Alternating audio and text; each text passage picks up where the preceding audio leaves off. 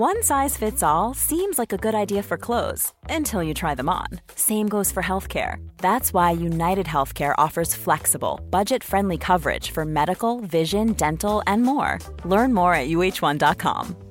Hey, it's Ryan Reynolds, and I'm here with Keith, co star of my upcoming film, If, only in theaters, May 17th. Do you want to tell people the big news?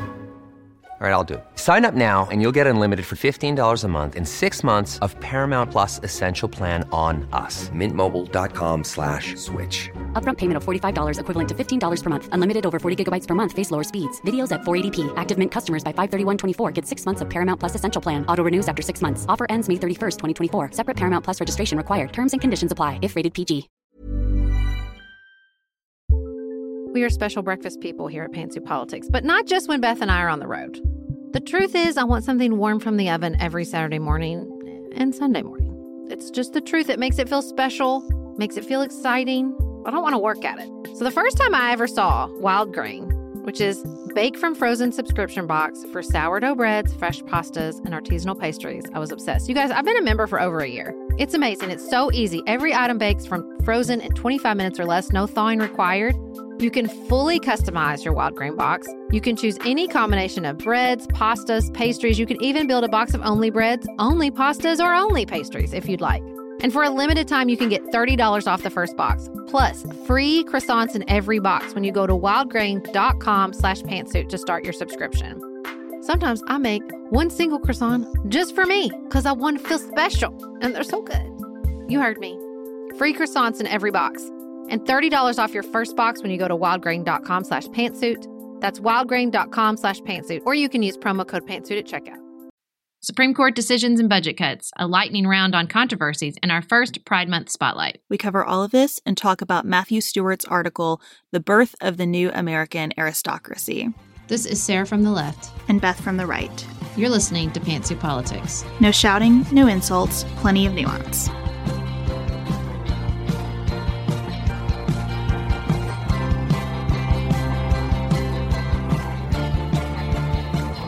Hello, everyone. Thank you for joining us for another episode of Pantsuit Politics. Thank you to everyone who has been part of our membership drive on Patreon. And if you aren't new to Patreon but have been with us for a long time, thank you for supporting our work.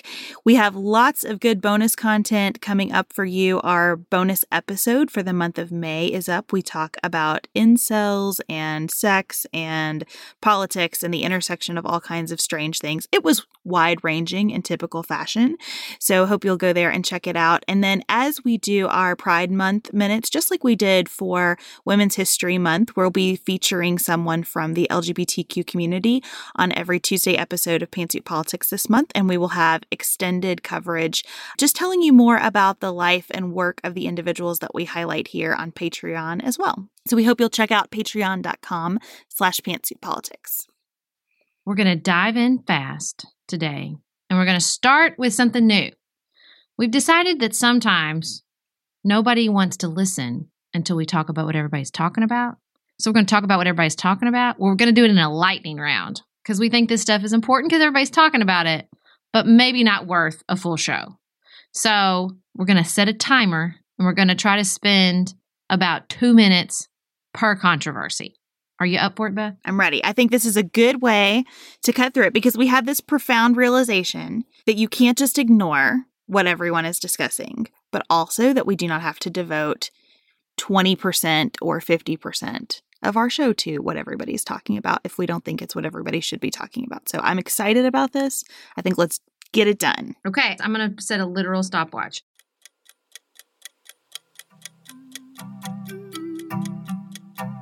The first one we're going to do is the Trump pardon memo. Go, Beth. This is just lawyers being lawyers, and we should shut up about it and let Robert Mueller do his work. I agree. When I was listening to NPR, I started listening to their segment, and they said, Today, the president's lawyers argued, and I thought we should all stop listening after lawyers argued. That's all they're doing. They're just making an That's argument. what they're there to do. That's what they get paid to do. They're making an argument. Done. That was only 30 seconds. Let, we're Good. gonna. Okay, I want to save the minute and 30 for our third one. Okay. so next up, two minutes or less on Roseanne and Samantha Bee. This has nothing to do with the First Amendment because these are private actions. We can all arrive at different conclusions. We've spilled plenty of ink on why these comments are different. I will tell you that if I were the chief executive of an outlet that employed either Roseanne or Samantha Bee, I would have fired both of them because I don't think this is helpful, but I also would have fired a long list of men who've been engaging in the same kind of vulgarity before either of them, and I do think that there's a double standard at work. Yeah, I think it's different. A white lady comparing a black lady to an ape, and one white lady calling another white lady a see you next Tuesday are different. That's Samantha Bee's job is to push the envelopes. I would not fire her. But I'm also very uncomfortable, I realize, with the Roseanne conversation because I don't want to pat ABC on the back like they're some moral arbiter because the truth is they should have never hired her in the first place if they were concerned about this form of controversy because her history of saying incendiary, ridiculous things on Twitter was long. So you should have just never given her a bigger platform to start with. And I'm not going to pat you on the back for firing her now. And to wrap this up, we don't all have to agree on these things. Mm-hmm. Reasonable people can come to different conclusions, and that is the beauty of the private sector where we can have these conversations and robust debate. But it doesn't have to be a moral test mm-hmm. whether you would or wouldn't um, fire either of these people. Like this is this is what it's supposed to be. They're doing their art, right? Yep. And and they're being themselves, and we got to take all that stuff together. Ooh, that was only a minute thirty. So now we have two minutes plus two minutes. So we have four whole minutes on the Bill Clinton interview, which I think we're going to need. You want to start this one, Sarah? I'll start it. So Bill Clinton did, is doing interviews with James Patterson because they wrote a book that I will not be reading. He is not surprisingly being asked about the Me Too movement. Specifically, would he do things differently?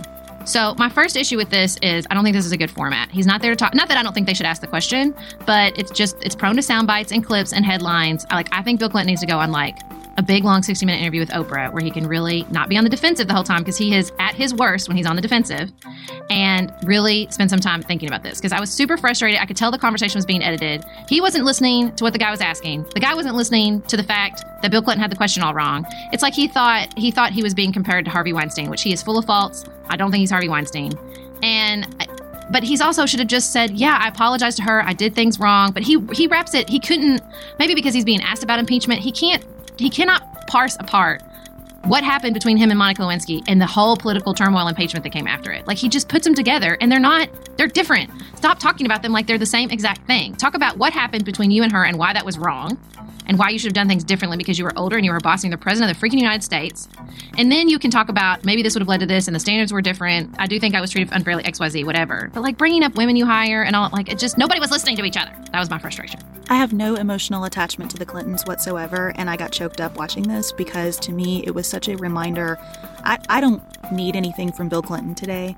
But it was such a reminder of how, as empowering as the past year may have felt, there is such a long road to go mm-hmm. to people having a genuine and authentic sense of remorse for how we've treated each other, and specifically for how men in powerful positions have used that power, and how women in not powerful positions are confused and compromised and gaslighted often and it was just very depressing to me and i cannot believe that he's had 20 years to prepare for those questions and that's the best he could do.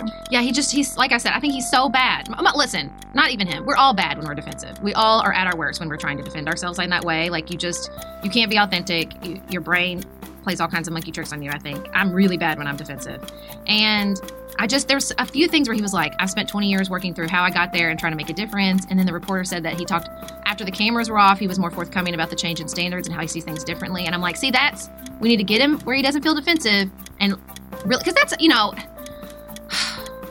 it's a hard thing to ask for some. It's a hard thing to ask of someone, like just in a human being to say, hey, you you had this huge terrible screw up that cost the country and your family and was really hard.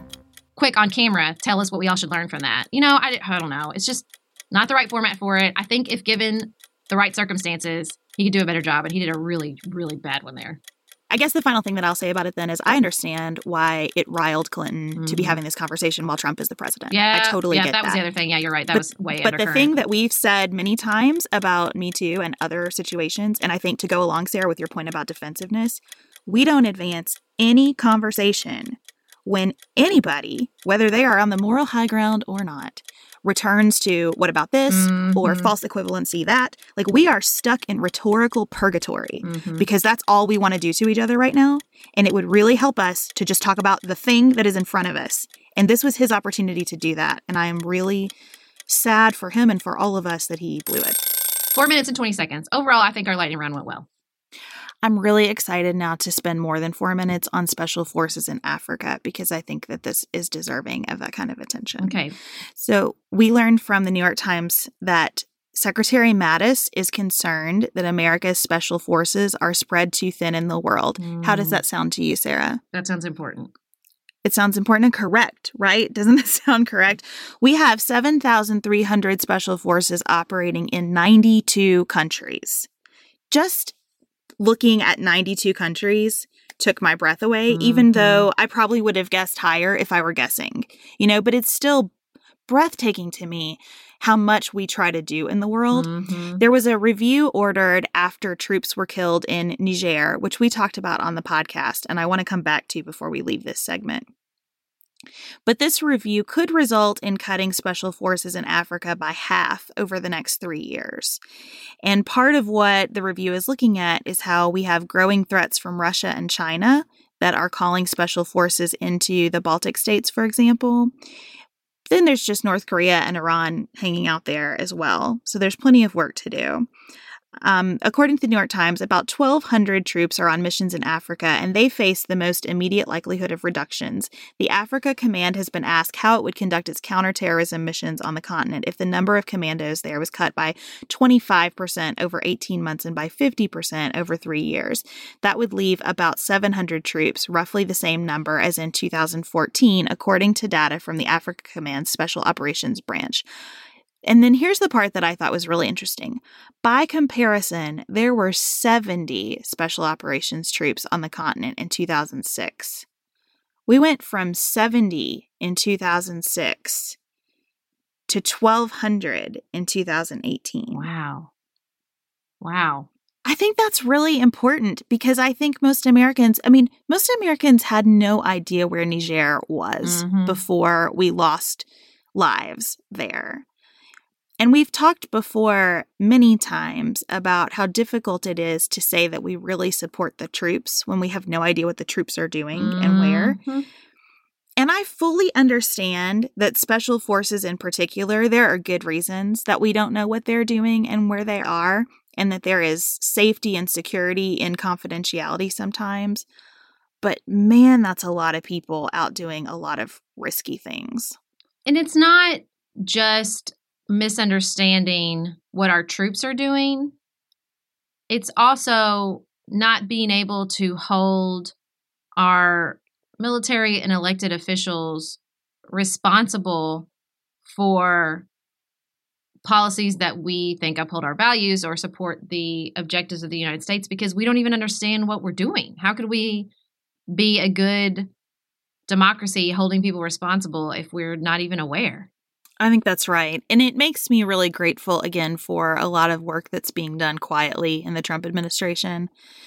This report about Niger has really ruffled some feathers Mm, because it exposed a very hard charging, risk taking culture in the special forces running up against, you know, the military bureaucracy, which is more cautious.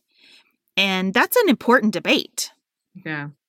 It's hard to have that debate in the abstract. If we don't understand how it plays out on the ground across the world, how are we going to talk about it? So, from the New York Times, this is a characterization of the impact of the Niger report. American commandos in Africa are now sent only on missions with local forces that are determined to have significant strategic effect, like building a new base or clearing extremists from a large area. Armed drones or other protective aircraft must accompany such missions. Hmm. If those conditions are not met, the American troops will work from the fortified command centers to advise African forces on intelligence, logistics, artillery, and other aspects of big operations that are important, but not as prominent as frontline combat against a range of groups aligned with Al Qaeda or the Islamic State. A Pentagon investigation into the Niger attack found a general lack of command oversight at every echelon. Wow. Army commandos saw the findings as an attack on the culture of the Special Operations Forces by high ranking conventional military officers who did not understand the nature and demands of the job in difficult environments. That's interesting. Cuz but again, how are we if they don't feel like high-ranking conventional military officers understand this, how are our politicians going to understand it? How are the people going to understand it? So I mean, do they want just a blank check, just trust us cuz we under- we understand and nobody else does? when I saw the headline on this, I thought I have no reaction to this headline because how could I? Because Mhm. we don't have good information about this. Right. I have no idea whether drawing down our special forces in Africa is is good policy or not good policy. But if you think about what affects our culture, I, I've been thinking so much about the intersection of the military and law enforcement, and how the good guys bad guys culture and the gun culture and sort of our general aggressiveness all come together and influence almost every aspect of our lives. I do think more reporting and interest and accountability and transparency to the extent possible around activity like this is key to making change in lots of seemingly unrelated areas. I don't know if I'm expressing that thought well. No, I think that's right. You know, when we can't easily pick out our partisan position because we're just talking about whether or not Donald Trump should have called the widow of the special operations soldier that was killed in Niger, and we're arguing about that. You know, that's the easy, passionate, I know where I stand conversation to have. I think people are just hesitant when it doesn't fall in line like that. Well, and I think that's why this story is harder to pick up steam than Samantha Bee. Mhm. right? Because we can all sit in our living rooms and decide if we're offended by something or not. It's so much harder to dive into this whole world that is scary and dangerous and that asks for incredible sacrifices from people and that does not have any easy answers. But I think we need to do that. And another thing that came up in this reporting that segues to our next topic is the importance of our alliances because had French allies not come to the aid and Nigerian local forces not come to the aid of our soldiers, probably a lot more people would have died during what happened in Niger. And I am very, very frightened that we are economically alienating so many allies that that kind of help and assistance is going to be jeopardized in the future. The thing that frightens me most is how we are isolating ourselves in the world, economically, foreign policy wise, even militarily. The idea that we would look to our economic allies like Canada and Japan and Germany and try to bully them and try to force them into this, again, total scarcity mindset, total I'm only winning if you're losing is such a short sighted, ridiculous view of our global economy and our standing within it. Although I think in some ways there is a way to think about this that if we're if we're leaving the table, China's going to come to it. So if you if you insist on seeing the world that way, if we are leaving these deals, China is more than happy to sit at the table and make alliances. Um, I read a very interesting take on the TPP that someone said, you know, the reason the TPP was so valuable is because we were excluding China, basically, because we were all joining together to sort of, with these uh, Pacific partners, to you know even take a stab at the the power of China in that region. I just I'm so concerned that about what happens and who sits at the table when we on when we insist on leaving because of short-sighted reasons. So, if you have not been following the news closely over the past few days, the United States has imposed tariffs on Mexico, the EU, and Canada.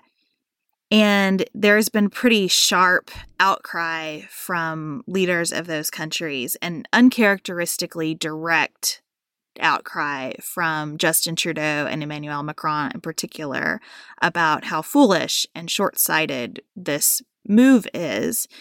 One of the things I want to make sure that we talk about, our listener Amy asked us in a direct message on Instagram about why steel and aluminum are talked about in the national security context. And I don't have any expertise on this, but my understanding from what I've read is that you can think about steel and aluminum as important to national security because they are part of almost all defense systems we must have the capacity to manufacture enough steel and aluminum to make the weapons and materials and structures that our military needs. We for sure do right now. I mean that Mm-hmm. you can you can keep that concern Um, and it is important. It's important to all of our infrastructure. I mean, look, we have to have steel and aluminum. It's not like these are trivial matters. This is very important to our roads and bridges and every aspect of the American economy. We we have that. Mm-hmm. A point that Prime Minister Trudeau made in his interview with Chuck Todd over the weekend is that you know there's a lot of Canadian steel and aluminum in U.S. fighter jets Mhm. and missile defense systems, and so that partnership with Canada has been a way to in, protect our national interests, really, to ensure that we keep that supply open. I think that there is the potential, I'm going to say the potential, even though I think it is the reality, that the administration is conflating how much money do people in the American steel and aluminum industries make with a national security concern. Mm. I think those are two different questions. How profitable is it to manufacture this stuff in the United States is different from do we actually have the resources and supply to make this stuff in the United States? I guarantee you that if the United States suddenly, for national security reasons, had a need for lots, lots, lots more steel and aluminum, we would find a way. There are enterprising people who would find a way to make that happen. Right.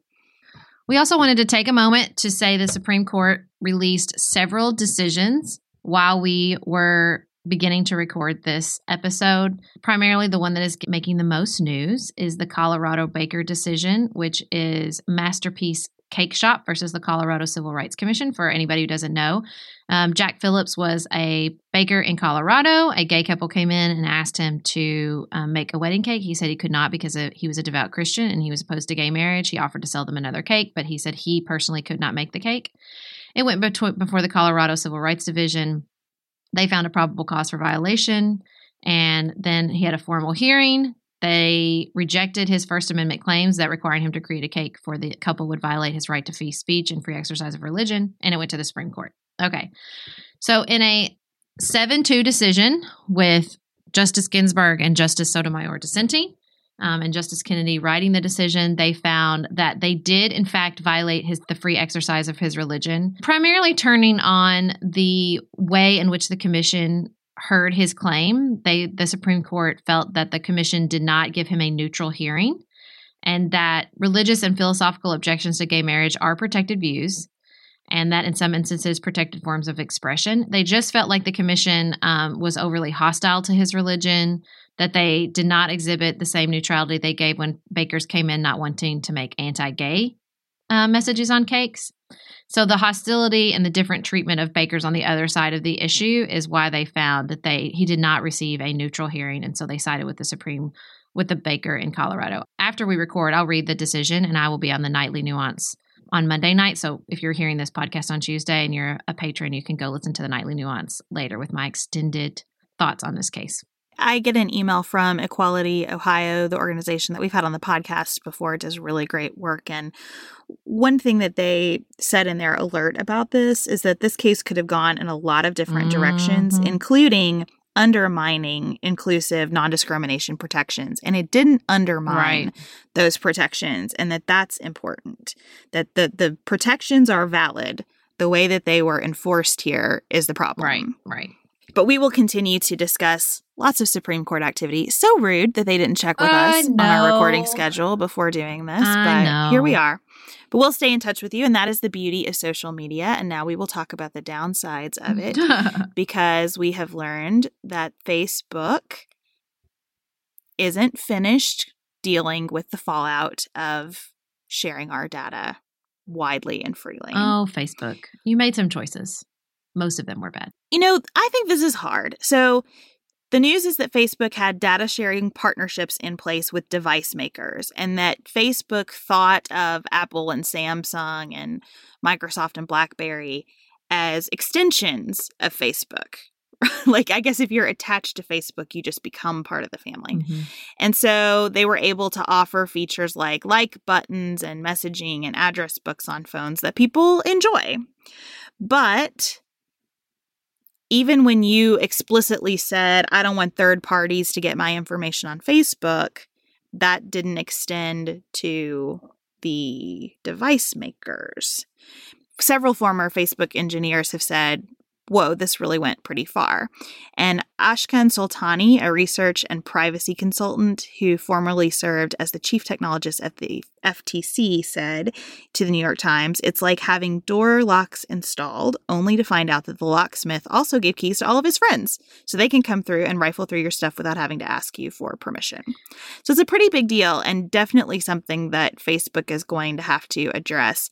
Although, when I step back and read these stories, Sarah, I just continue to think we're just in a new world that we don't know how to deal with yet. Here's what I thought about. Do you remember over spring break when I was at your house and you watched an interview on MSNBC with Tim Cook, the CEO of Apple, and he was super Yes. moralizing about Facebook and how their product and they de- they protect everybody's information and we we don't do what Facebook does because you're not the product. We sell products. Oh wait, but you take it from them. Cool. Mm. As you set up there and you're moralizing about how superior Apple was to Facebook because you respected people's data.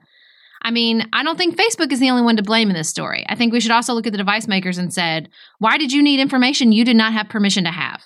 Can you explain that to me? Because you should be held responsible for this end of the your end of the transaction as well.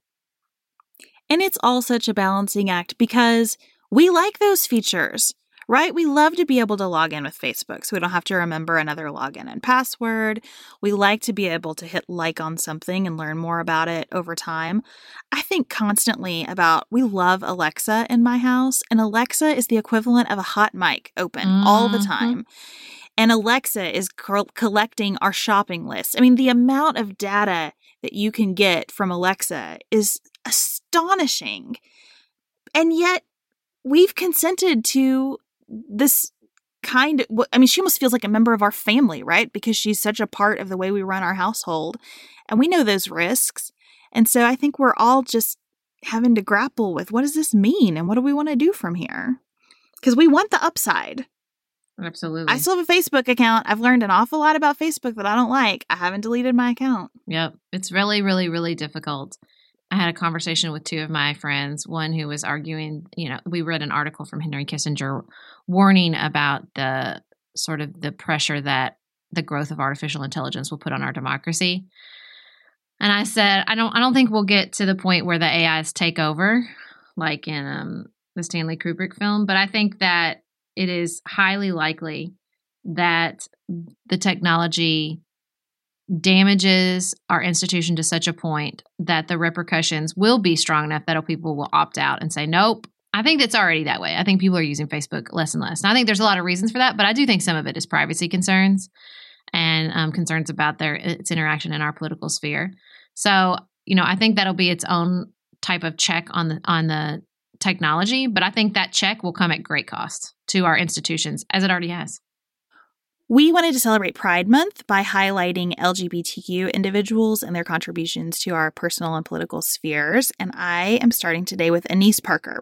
She's currently the president and CEO of the Victory Fund, which recruits, trains, and elects out public officials at all levels of government.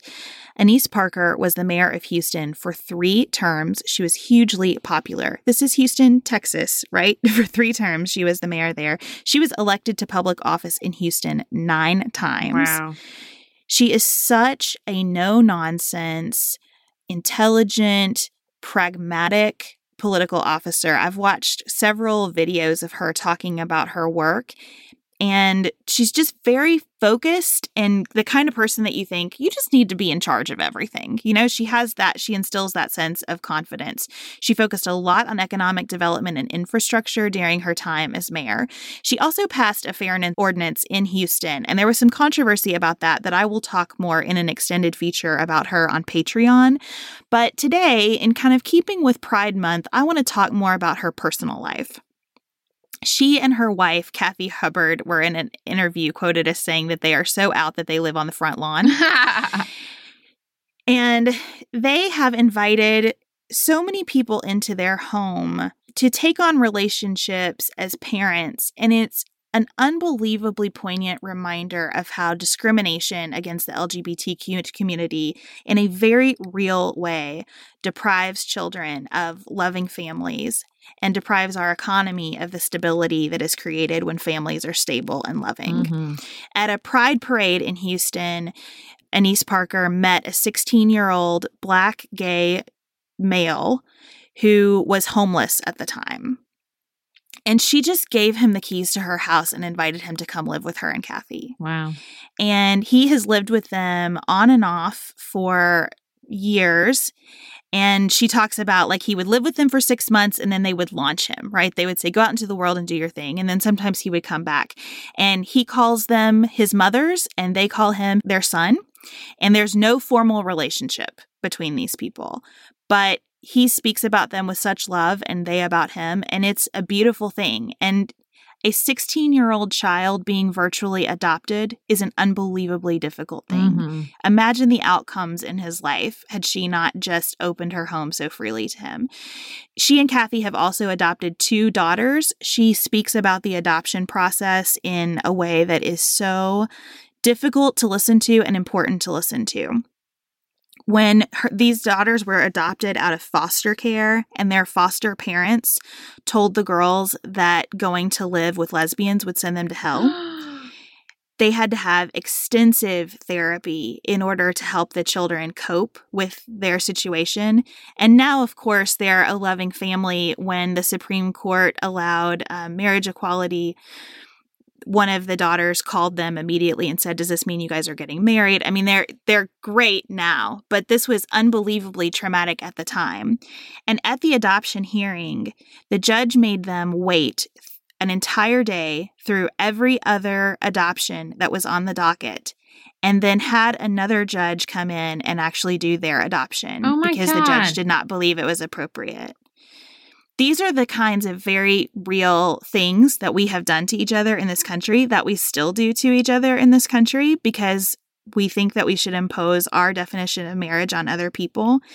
And I just want to say that I think from a pro family perspective, we really need to think about what happens when two girls are about to be adopted out of foster care into a loving household by the mayor of Houston, and we still can't celebrate that process. They have another daughter with whom they do not have a formal relationship, but whom they've taken into their home and loved and um, helped become a, a happy, productive human being.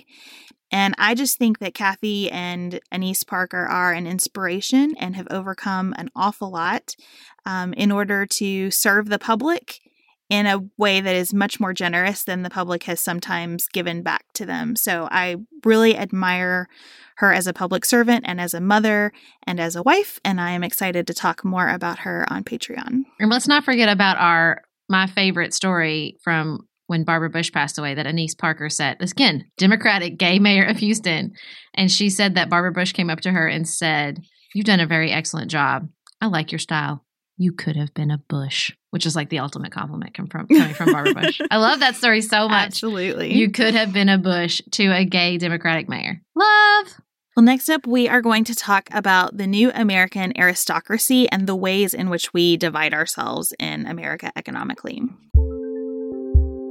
Just finished A Court of Thorns and Roses and craving another fantasy world to devour? Dipsea's got you. Dive into spicy enemies to lovers' tales or embark on an epic romance between immortal fae and sworn foes. They've got fantasy romance stories perfect for your morning walk, late night, or long bath. Dipsea is an app full of short, spicy audio stories. They bring scenarios to life with immersive soundscapes and realistic characters. Discover stories about second chance romances, adventurous vacation flings, and hot and heavy hookups. And there's a growing library of fantasy series with werewolves, Greek gods and goddesses, Regency era historical fiction, and fairy smut to explore the bounds of your pleasure. New content is released every week, so in between listening to your favorite stories again and again, you can always find something new to explore. For listeners of the show, Dipsea is offering an extended 30-day free trial when you go to dipseastories.com slash pantsuit. That's 30 days of full access for free when you go to D-I-P-S-E-A stories.com slash pantsuit. dipseastories.com slash pantsuit.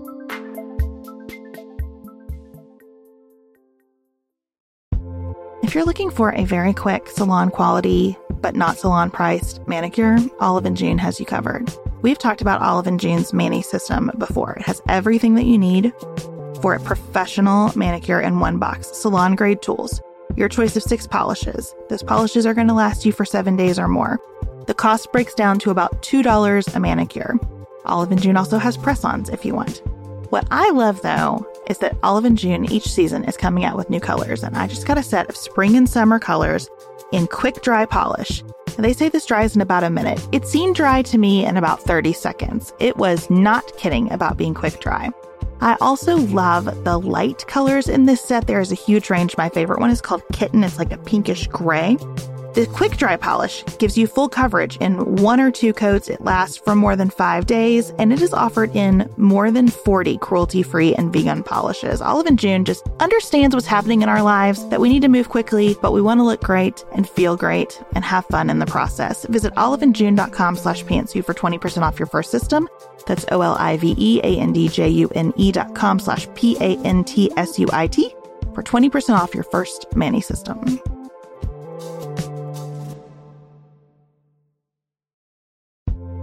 This show is sponsored by BetterHelp. Can I get something off my chest? Every day I feel a little pang of sadness because I think about Griffin going away to college. Y'all, he's a freshman in high school. This is not healthy or normal. This is why I have it on my list of things to talk to my therapist about. We all carry around these things, big and small. When we keep them bottled up, it can start to affect us. Therapy is a safe space to get these things off your chest and to figure out how to work through whatever is weighing you down. If you're thinking about starting therapy, give BetterHelp a try. It's entirely online, designed to be convenient, flexible, and suited to your schedule. Just fill out a brief questionnaire to get matched with a licensed therapist and switch therapist anytime for no additional charge. You gotta get it off your chest. And you can get it off your chest with BetterHelp. Visit betterhelp.com slash pantsuit today to get 10% off your first month. That's BetterHelp, H-E-L-P com slash pantsuit.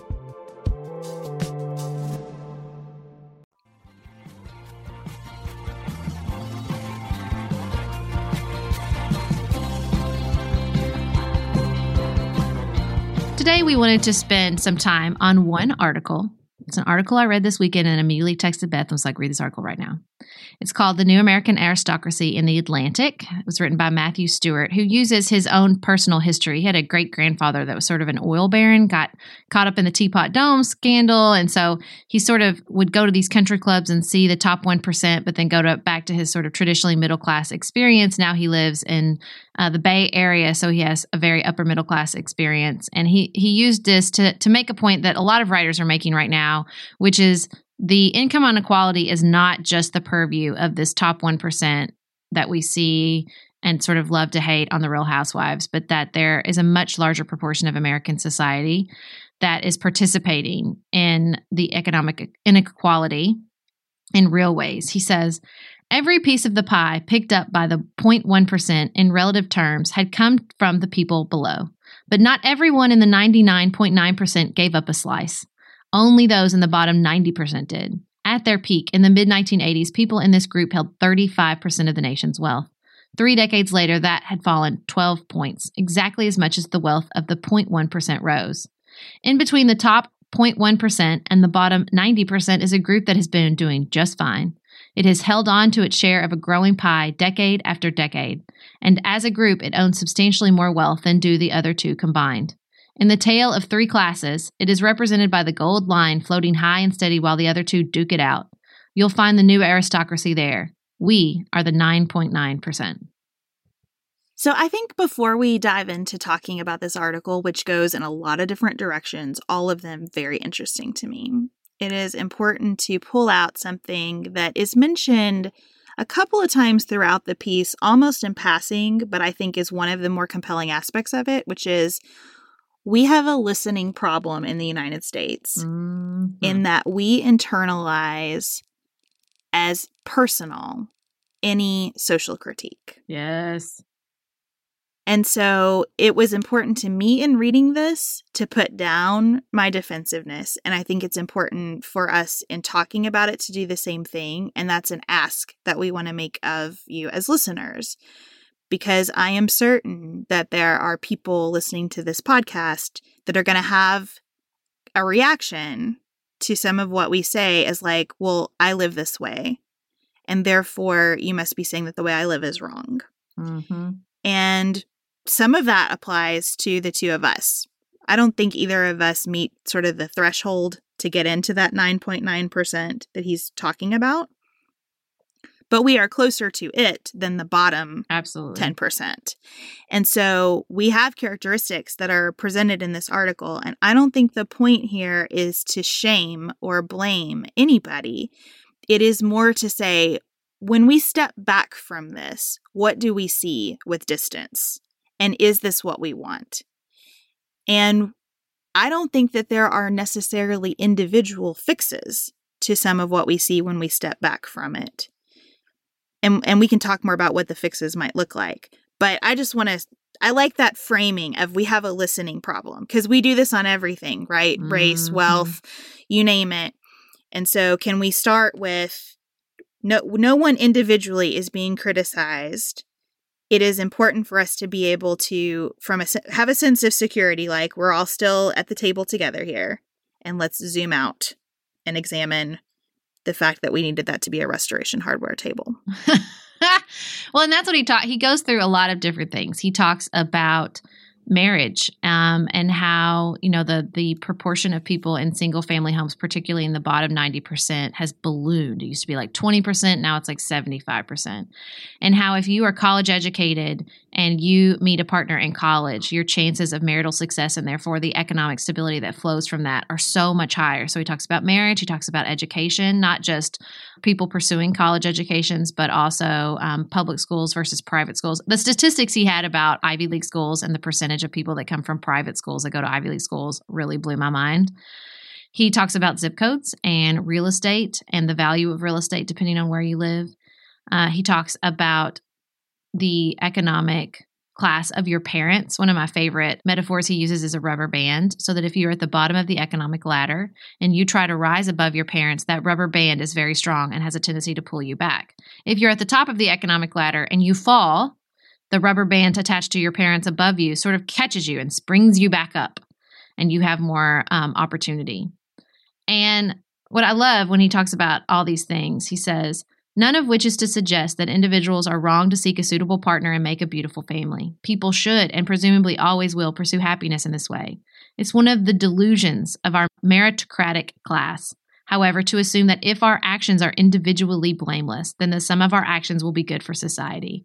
We may have studied Shakespeare on the way to law school, but we have little sense for the tragic possibilities of life.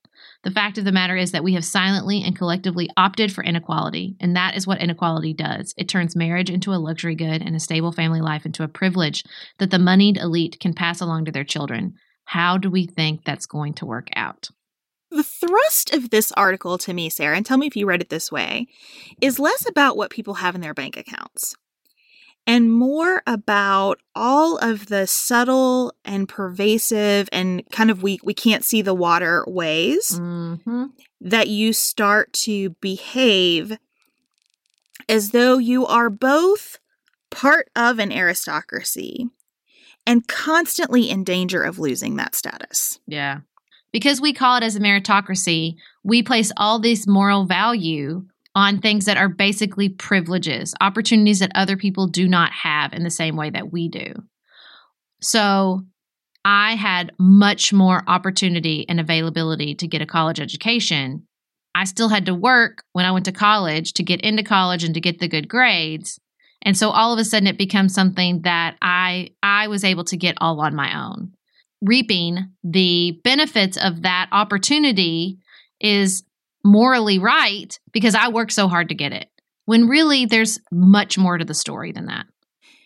So I was talking to Chad about this article last night and and I told him I think that he and I live and, and you too to an extent, Sarah, we we live in kind of a protected space in American society a little bit because the American dream looks pretty true for us. Mm-hmm. We grew up to families that were able to support themselves and that gave us a springboard to get even more education and mm-hmm. make even more money than our parents did. Mm-hmm. Because of the way we grew up, we're pretty happy with the lifestyle that we have. And so we don't have this sense of this is all going to be taken away from me in a second that maybe we would have if we grew up a little bit more privileged. Mm-hmm. And we also have the sense of My parents are still there and will help us if we get into a terrible jam, which people on the other side don't. Right. Right? There are so many people who walk around with no safety net that we still have. And so it's easy for us to say, well, the merit- meritocracy worked. I worked really hard in school. I got good grades, which helped me get scholarships, which helped me get a good job. But what I was saying to Chad is, you know, it became clear to me once I got my really good job that the grades were enough to get you in the door, but to be successful in that really good job was going to take an unbelievably challenging persistence on my part that wasn't true for people whose dads were lawyers Yep. in the Cincinnati community and whose who had all these friends, right, who could refer business to me Mhm. and who kind of knew the language of where to live and what restaurants to dine in and how to play golf and, and kind of this whole world that every single day made me feel like an imposter. And I'm offering this example uh, not to complain about my life in any way, because my life has been magical by most standards. I'm offering it to say that we're all having these really different experiences. And I think when we zoom in in our own lives on places that give us a glimpse of what it might be like not to have every single advantage, it can help us develop greater empathy. Because I the reality is I still could have overcome that and been a successful, highly compensated lawyer. I have no doubt that if I wanted that life, I could have had it. It just would have been a little bit harder, which helps me think about all of the places along the way where it wasn't a little bit harder for me Mhm. and what it would have been like if it had been a little bit harder. And what if it had been a little bit harder when I was eight years old instead of 18 or 28? Right. And what would it have been like if I had had fewer people helping me figure out that little shift than I had at 28 when I was making those decisions? And so I guess I'm just saying, how can we relate our personal experiences, not to say that they're all equal, but to say, let me try to put myself in a different position and see what that would have felt like through the lens of the one time that maybe it was a little tougher for me. Well, and also I think it's not just about our individual lives, but what got us up there to begin with. So, what I mean by that is I was able to go to college and I was taught that education was important because of some family values and some family experiences. Part of the reason that my mother was able to go to college and uh, my great aunt was able to go to college and i saw all these things is because my family had basically been able to gather wealth primarily through businesses and real estate that would have been totally unavailable to black or brown people at the time like acquiring property in the way they did running businesses the way they did it just wasn't available so i also i don't you know so much of the opportunities in my individual life were I, I I got there because of choices and laws and structures that I had no place, no bargain in. You know, he spends a lot of time on just be your you know this sort of intergenerational. He calls it. Let's see what is it called. Hold on, intergenerational earnings elasticity, and it's just it's it's luck of birth. It's just luck of birth um, that I was able to pursue opportunities, and you know I think about my own kids and the luck of their birth and you know am i am i hoarding opportunities for them because of some definition of what i think success looks like? And you know i think not only about like you say thinking about empathy of people who didn't have opportunities but i also try to look at the water and think opportunities for what? Like Yes. to do why do i want my kids to go to an ivy league school?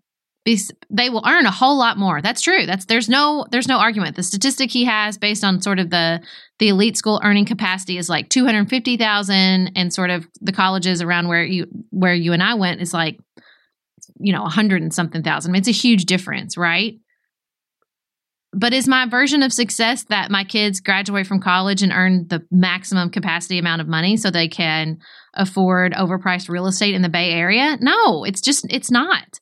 And I and I think when this guy's writing about trying to get his kid into college and all the cost and all the pressure on the kids, and, and I just want to be like, y'all are everybody's fighting for this piece of the pie, for a larger piece of the pie. Do you actually like the pie? Are you enjoying eating the pie? Is this are you happy pursuing your life? Would your kids be pers- happy pursuing this life?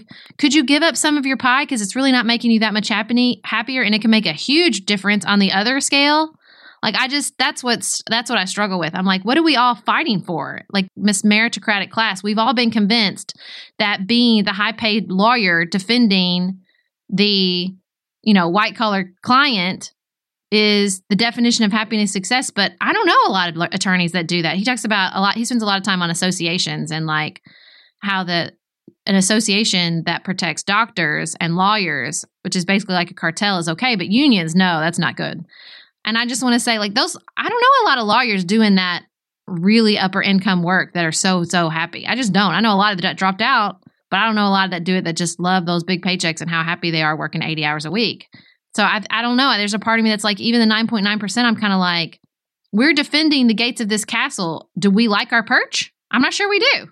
There is so much of that, though one of the biggest fights that I had in my career was over um, hiring someone without a college education mm. for a position that I thought the person would do a great job in, and I wanted to hire the person. And it was a very, I, we ultimately did, but it was a fight, mm. and it was a very ugly fight. And I don't understand why we all want to do that gatekeeping. Yeah. My college education is not made more valuable by closing the doors to people who didn't make the same choices. Mm-hmm. If there's a position for which someone is qualified and can do a good job and be successful and honestly have something to prove, nothing makes a better employee or worker than having a little something to prove in the process. Yep. I think that's part of why we just had a conversation for the nuanced life about women being successful on the internet. That's part of why, right? You got a little something to prove, you can go a really long way. And so I don't understand why we keep doing this, but we sure do. Yep. And the association stuff really hit home with me through a lot of licensing. We try to close the doors because it makes us feel more special. And and I think as I watch this like pundit debate over why Donald Trump was elected, was it economic anxiety or racism? To me, those are both expressions Yep.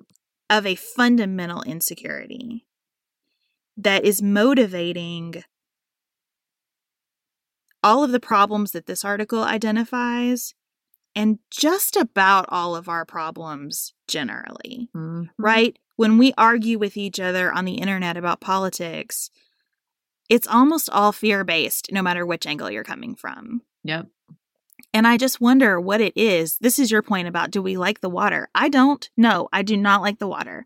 I do not like living in a society where most of us seem to not just feel okay at the end of the day. Yep. And that's the thing. It's it's the hierarchy of needs, right? It's both things. People are economically unstable and they want to blame someone and so race is the easy way to go. And there's that moment in The Big Short at the end where Steve Carell's character is like, they'll do what they always do, blame poor people and immigrants. And I'm like, oh God, I'm gonna vomit. That's exactly, you know, like, yeah, we're doing it. Why why can't we learn the lessons of history and stop blame? You know, I always say, I've said in the past that the stereotypes of Democrats and Republicans are that, you know, Democrats blame rich people and Republicans blame poor people. This is a stereotype. I don't think all people do that. And like, how's either of those working for us? Like, deciding that there has to be an enemy instead of saying we're all in this together. The pie is not evenly divided. We have to work on that. I don't understand another instead of just recreating, you know, tariff wars that got us into the Great Depression and blaming immigrants and blaming black and brown people. I don't it's so frustrating. It's like the march of folly. Let's just keep doing the same thing and expecting different results. And it's sad. One of the things that I read this morning preparing for the show was about uh, Macron having a call with Trump about the tariffs. And the commentary was that Macron thought that he could speak pretty candidly because of the relationship that he has worked on developing with President Trump. And the call went really badly because Mm. President Trump doesn't respond to criticism. Yep. And my immediate thought, based on personal experience with someone who I think has a very Trumpian approach to life, was no, there is no relationship with a person like that. There Mm. can't be. When a person is not fundamentally okay, feet on the ground, I know that I am fine. In in not an economic way, but a life way. Just a human I am okay. You can't be in relationship with that person. And I think that's true of our president right now, but I think it's true of lots of us Mhm. when you have this sense of I have to be chasing all the time, you really don't have any room to experience the love of other people. I think that does lead to racism, discrimination against the LGBTQ community. It, it leads to fundamentalism in religion. It leads to militant anti theism, right? Not atheism, but that sense of if you're religious at all, you are stupid and wrong and harming the world constantly. To me, all of these expressions of kind of our most acrimonious and vehement beliefs are rooted in just not being okay and not feeling like I can roll with some ambiguity. And that's coming to bear economically in a way that is really preventing other people from meeting their family's needs and having an opportunity to do a little better than the previous generation.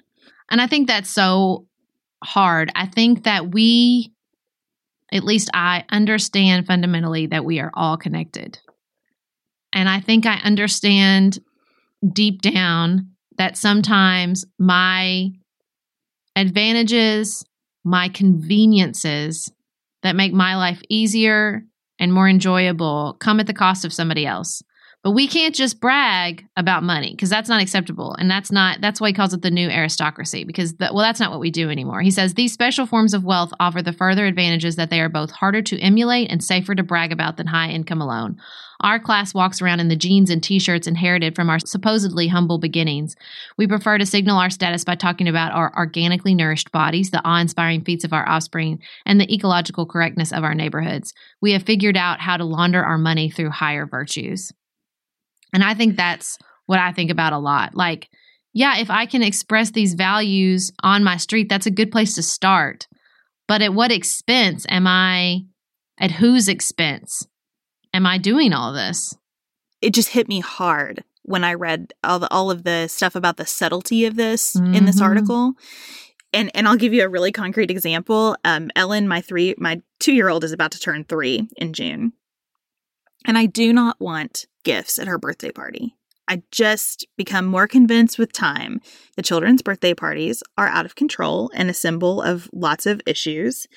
Now, if you love children's birthday parties and uh, more presents than Christmas or any other holiday, hooray for you. And I'm not judging you. But for me, I don't want that. And so her birthday is coming up. We're going to have people come get together. We're going to have like ice cream party. So I was making the invitation and I wanted to say no gifts. And I struggled so much with what to say. And then I thought, just write what is true for you. And so I wrote, Ellen has more than any three year old could need. If you would like to commemorate her birthday in some way, please consider a donation to the Emergency Shelter of Northern Kentucky. Mm. And then I read it and I thought, does that sound braggy? Ellen has more than she needs. Do you know you know what I mean? yeah. Because it's so deeply embedded in us to not act like we're okay. Yes. And and like I thought, does that sound like I don't know. Is that a problem? I just sent it. I did, I stopped thinking about it and sent it because it is objectively true. We do not have all the money in the world, but we have plenty of toys. So many that I can't keep them all put away. And I just she doesn't need any more. And I think that's a good lesson for her. It's your birthday. We'll do some special things and it'll be really fun. You don't need every person who comes here to bring you a gift. And I want to be able to have those conversations with my girls and with myself. You know, it's our anniversary. I don't need anything. And I think that that just, it's hard and it's uncomfortable and it's messy because part of what this 9.9% that that bubbles out a little bit bubbles down a little bit i guess gives you is a sense of yeah but there's always more right i could have more and nicer and newer and we're doing fine but like we're not doing great there's just this kind of false humility that gets woven into your dna when you're even close to this position in our economy And I think what I always struggle with reading these articles and thinking particularly about income inequality. He has he has some very specific recommendations. He talks about at the end of the day that this is a fe- that some of these are a federal government problem. The monopoly in our information economy is a problem the federal government is uniquely suited to solve. The uh, the licensing issues, the cartel run by doctors and lawyers, you know, I can't solve that as an individual. And I think that's what I always struggle with. I struggle with, I read this and I agree. I don't want to live in a world, and I don't want my children to grow up in a world with this level of income inequality, but I feel so powerless when I read an article like this and I feel so powerless. Because, and I get in this mindset where I'm like, well, I need to cancel Amazon. We need to go live on a farm and only support ourselves and sustainably live. But, you know, that's not going to solve that's going to make me feel better but it's not going to solve the problem for the child in the bottom 30% right and i think that's so hard it's so hard to walk that feeling powerless and feeling like you're in this huge system and how do you participate how do you improve it and as he as he is known to do richard rohr sent the perfect email this morning not that he knew that i was reading this article but it was called the third way it says we stand in the middle, neither taking the world on from another power position or denying it for fear of the pain it will bring. We hold the hardness of reality and the suffering of the world until it transforms us, knowing that we are both complicit in evil and can participate in wholeness and holiness. Once we can stand in that third spacious way, neither directly fighting or fleeing, we are in the place of grace out of which genuine newness can come. And that's what I try to do on this podcast and in my life. I just try to hold space for both that knowing that I am complicit in a system and knowing that I will hold witness to it until and every day that I can find a way to improve it and make better in my own choices, um, both on an individual level and a societal level, and to just keep showing up for these conversations, keep showing up for change. I know that feels daunting in our current political environment, but I don't know any other way. So I want to say from a more I don't even know what to call myself, in it philosophically conservative standpoint, I guess. You're not ready to give it all up and just quit Amazon and join a farm. That's Well, where no, I mean- always goes. Listen, on a personal level, yeah, probably. like I can I can get there fast on a personal level. I am skeptical of some of the solutions proposed in this article. I am skeptical that the government is the right entity to deal with the big data problem because what I see is a Congress full of people who don't even understand what the big data problem is. So right? I guess here's what I want to say. We can look at income inequality and agree that is a problem without going to class warfare Mm. as our dispute with possible solutions to the problem. So much of what is in this article is a result of culture far more than our tax code. Is there Mhm. room to improve our tax code? Sure. Is there room to change some of our regulatory systems to meet modern challenges? Sure. What bothers me here is a sense that I think the way the article ends bugs me because it feels like, well, the federal government is the solution to all of this. It might have pieces where it offers some solutions and some aid. But so much more of this is a is a matter, I think, of the soul than of our tax code. And so I want to just ask my fellow conservatives to be more open to having conversations about income inequality because if we want to be part of creativity and better social structures, we have to first acknowledge like what is right in front of our faces, which is that intergenerational elasticity is lower in America than in many many other countries. Right? If we like we can just stand around all day saying, "Nope, American dream, pull yourself up by your bootstraps. There's this is the land of opportunity." okay, but like look at the data. Mm-hmm. And then on the other side, I always appreciate talking with you, Sarah, about these issues because I think we could take this to the next place if we had two more hours of so what do we do about it? And you understand that when I push back on some of the proposed solutions, I am pushing back not because I deny the problem and not because I don't want to solve it.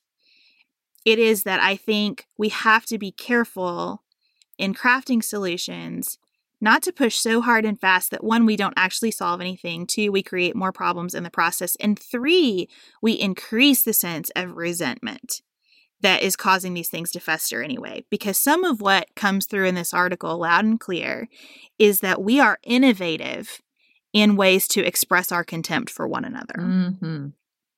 And we are innovative in ways to play out our insecurity upon each other. And so, like, let's say Bernie Sanders runs the world for a couple of years. I think you would see incredible innovation in the way that that our country responds to that negatively. And so part of what I love about Richard Rohr is standing in the middle, knowing that we're complicit and that we can be part of the solution and allowing new forms of creativity to emerge from that something that we can work on together. And it might be slower than we want. It's not like our generation is going to be able to step back and go, well, solved that. We got it.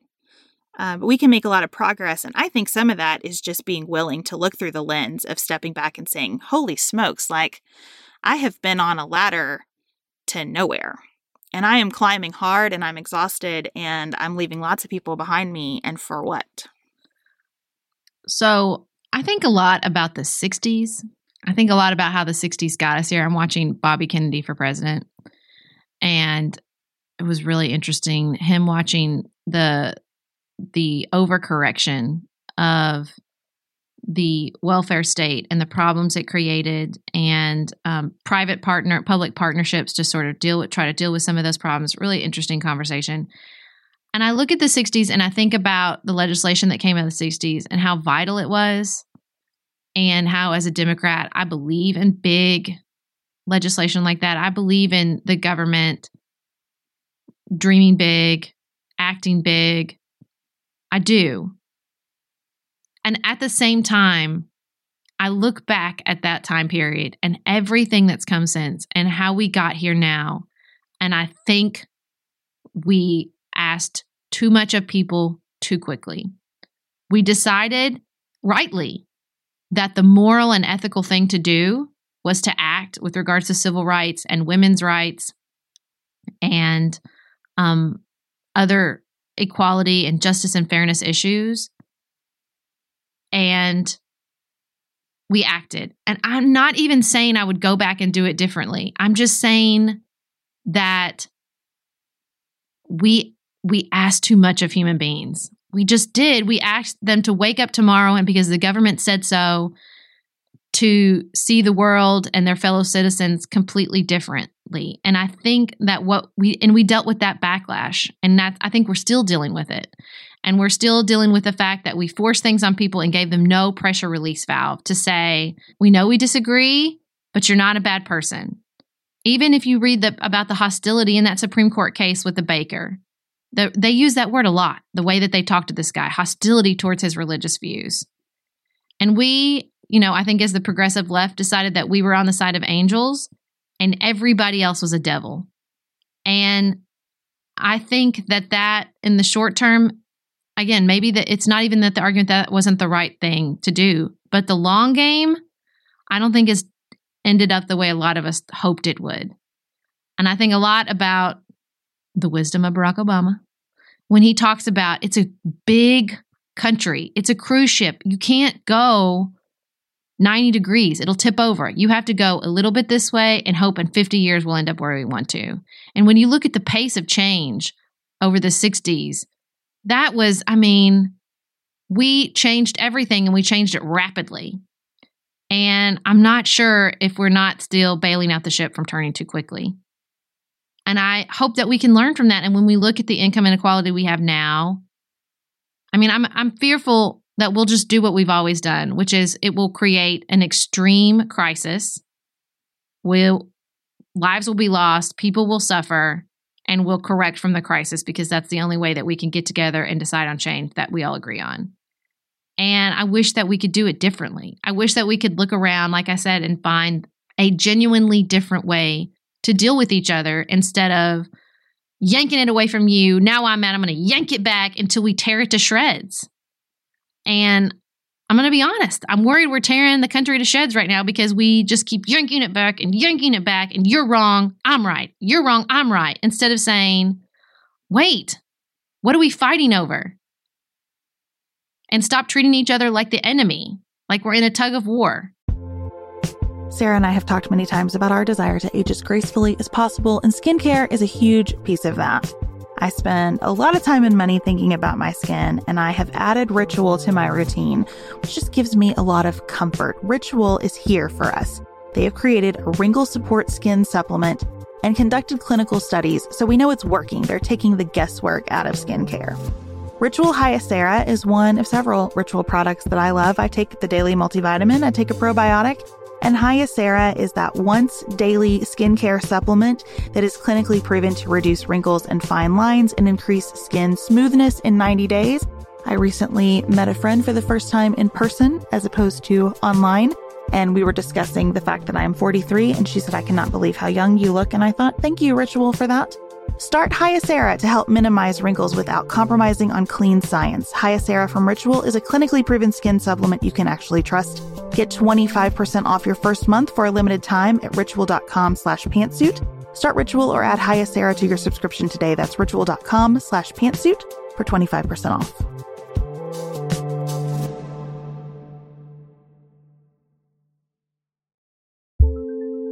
Do you want a bra that's sexy or a bra that's comfortable?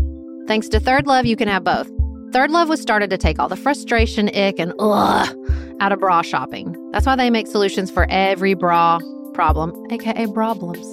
Their bras make it easy to bring back perkiness you haven't seen since high school, get smoothing you know where, and have straps that actually stay put. Designed at their headquarters in San Francisco and made from premium materials, they put every style through hours of wear testing on real women, including themselves, before it's given the stamp of boob approval. Comfort and support are guaranteed. Plus, whether you're a double A cup or an H cup, their virtual fitting room will help you find your perfect fit fast. And they've even invented half cups. No more feeling stuck between two cup sizes that don't fit right. It's time to get your problems solved. Visit thirdlove.com and get 15% off your order with code podcast15.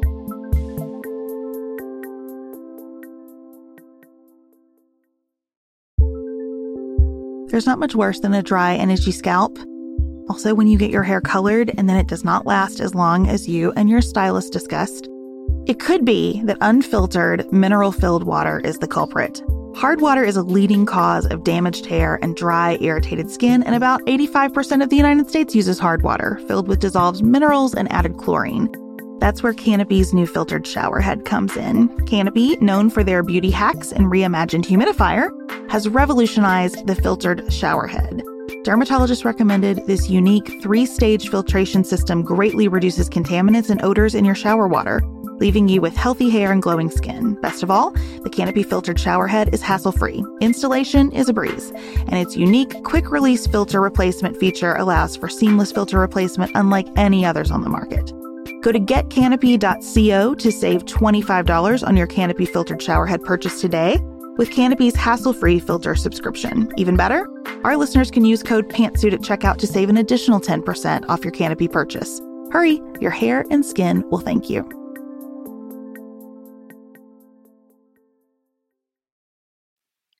We're all trained to kind of seize on something in a conversation. And I think something that might be seized on is the idea that the 60s moved things too fast. And I can hear the sense of, well, that comes from a privilege of a position of privilege from you guys, mm-hmm. right? Because your rights, you can be more patient because you don't have crucial rights on the line all the time. Right. And I want to acknowledge the truth of that. And so I think we're sitting here having this conversation, not saying that anything that has been done needs to be undone. Yeah. Absolutely not.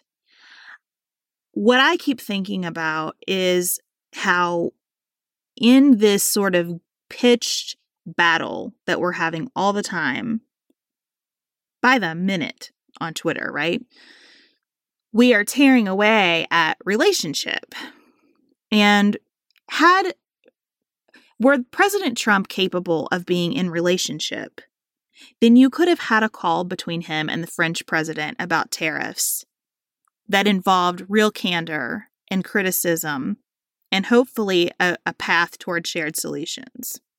But that wasn't possible because our president, I think, is so eclipsed by his own insecurity. And I think that that's what we're all doing to ourselves in the way that we talk about income inequality for sure, and most of our very divisive political issues.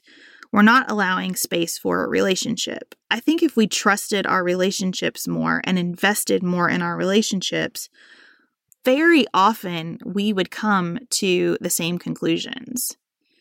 That's why there are some very small towns in Kentucky and elsewhere that have made progress on fairness issues more than bigger towns, right?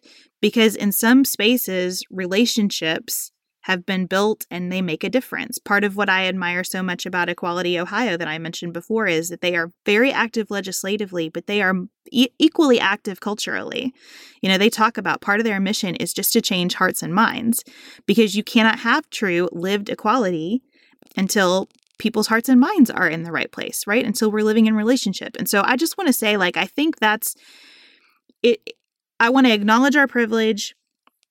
I also want to acknowledge that we we just aren't going to be able to write some laws that that fix what ails us and what is pointed out in this article because it is so much more about living in community with each other. And every time we get into these battles of words, especially on social media, it makes me think about like you can be right or you can be married. Mm-hmm you know, and we can be right or we can live in community with one another.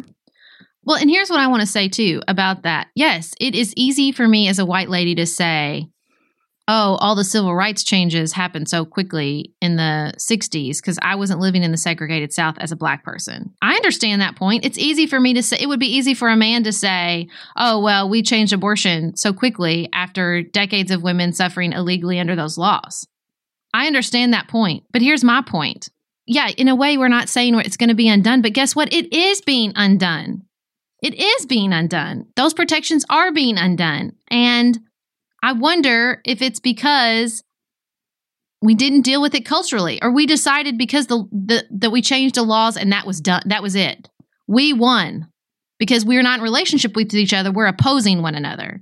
And so once I win, once I get the law I want, I win. I don't have to talk to you anymore. I don't have to carry on this conversation. I don't have to listen to your concerns about this situation because I'm on the moral high ground and I got my law passed and we're done here. And I don't think that's worked for us. It's not because I have some, you know, beating heart sadness for racist in the segregated South. That's not where this comes from. It comes because I want to maintain these gains and I want to build upon them. And I think our strategy has not done that. And that's what I want. And I want a law and I want a world in which instead of two steps forward and three steps back, we just march forward. And I don't see that when I look at the gains of the 60s. And maybe that's, we're not capable of that. Maybe that is just not the way of the human race. Maybe. I don't know. But, you know, I think that passing these laws and the way that we talk about them since then you know after we had our conversation about immigration i texted beth and i realized i said i, I just think the issue is that you're not going to fix institutional racism by shaming individual racists. Like that's not how we do this. When you build up resentment over income inequality and it funnels its way into racism or sexism or the immigration debate like it's that that's going to find a way. So we can either address it or let it cut its path through our policy and our politics and erode the progress we've made. I think that's right. And I think that that takes me back to again my favorite part of this article which was it it requires a different way of listening. Mm-hmm. and a different way of of making our points. It is easy to shame individual racists. It is easy to mock the 9.9%. It is easy to live from a sense of certainty that you have all the right answers about everything and that and even more than that even if you don't the other guys are worse Yep. right everything that they do is in bad faith or is a lie or is meant to increase dependency on them or what like whatever your talking points are all that stuff is easy i think it is much much harder to kind of sit in it and recognize that we we win some and we lose some as a society but the overall trajectory really depends on our relationships with each other. Hmm so next up we will talk about what's on our minds outside of politics. Beth, what's on your mind outside politics? i'm going to take this in a much lighter direction. Have you seen the facebook meme going around about how your life can be defined by the song that was number one on your 14th birthday Yeah. Okay, I looked mine up. And it is sad, Sarah. The number one song when I turned 14 was Take a Bow by Madonna.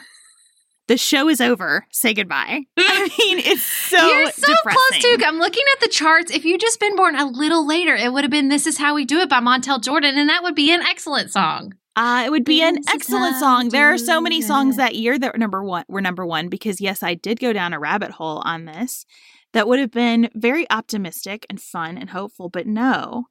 I was left with you took my love for granted. Why? Oh, why? it's like I'm destined for um sadness. It's it was too bad. Okay, I think mine is good though. I think mine is probably on track. Mine is "Waterfalls" by TLC. I love waterfalls. also very socially conscious. You know, there's about the drug trade and the HIV/AIDS. Member in that part of the song. Mhm. I'm happy with my choice. I'm a socially conscious person. I'm happy with Waterfalls as my song. Well, I'm glad for you. What are we going to do about me? I mean, if you go down the charts a little bit, there's like Vanessa Williams' "The Sweetest Days," which was a which is a lovely one. That's fine. I had that album. This- I listened to it in the. Back. Have you ever really loved a woman by. Bryan Adams? I love that song. I love all the Melissa Etheridge, who was very big at the time. So I'm good with all of that. But take a bow, man. How depressing. Or Fantasy by Mariah Carey. I wore a hole in that album. Hole in it. Love that album. What's on your mind outside of politics, Sarah? Um, I'm just living the summer dream right now. We had a big, you know, summery weekend. We went to pool parties. We went to the summer reading kickoff at our local library. It was Amos's birthday. Um, so we had a lot of birthday fun. The weather was just beautiful. We went for a 10 mile bike ride. We had a big, I just feel like the theme of our weekend was summer. Also, at the summer reading kickoff, my library just gives out books, like free books. And I got this amazing book called The Book That Takes Its Time. And it's like a it's a creative mindfulness book. And it has all these, oh, it's so fun. It has like little postcards you can tear out and send your friends and little mini journals tucked in the pages of the book.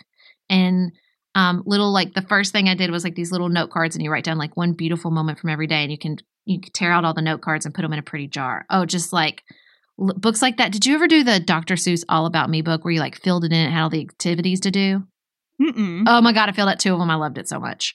I just love books like like I like little like kind of grown up esque activity books, workbooks. I love a I love a good workbook. Like it's all I can do not to take my children's summer reading. Like you know, do you do the summer slide books like between first and second grade? And You have like a little activity they do page they do every morning so they don't forget everything they learned.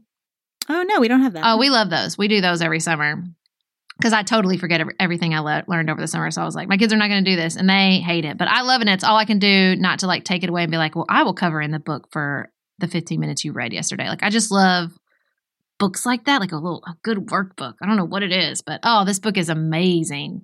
I'll put it the link in the show notes. The book that takes its time. It's so cool. That's fun. Well, thank you all for joining us for another episode. If you are interested in guest hosting with us at the end of July, just a reminder we need a two to five minute voice memo from you telling us which one you want to host with. It doesn't have to be a partisan match, just a good conversation.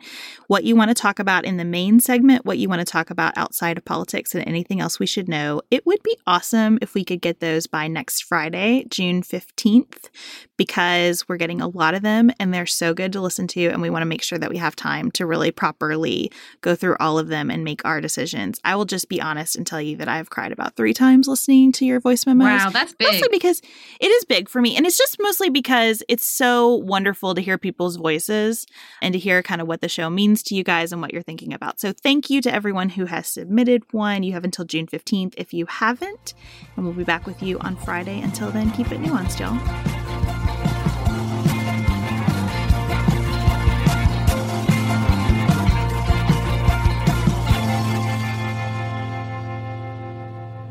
Pantsuit Politics is produced by Dylan Garvin. Elise Knapp is our production assistant. To support Pantsuit Politics, please visit patreon.com slash pantsuitpolitics or rate and review the podcast in the Apple Podcast Player. Special thanks to our executive producers George Niedermeyer, Tracy Putoff, James Randall, Nicholas Holland, and Chad Silvers. Find us on Twitter at Pantsuit Politic, Facebook and Instagram at Pantsuit Politics. Dante Lima is the composer and performer of our theme music. You can also hear his work and get more nuance by checking out our podcast on family, relationships, and values, The Nuanced Life.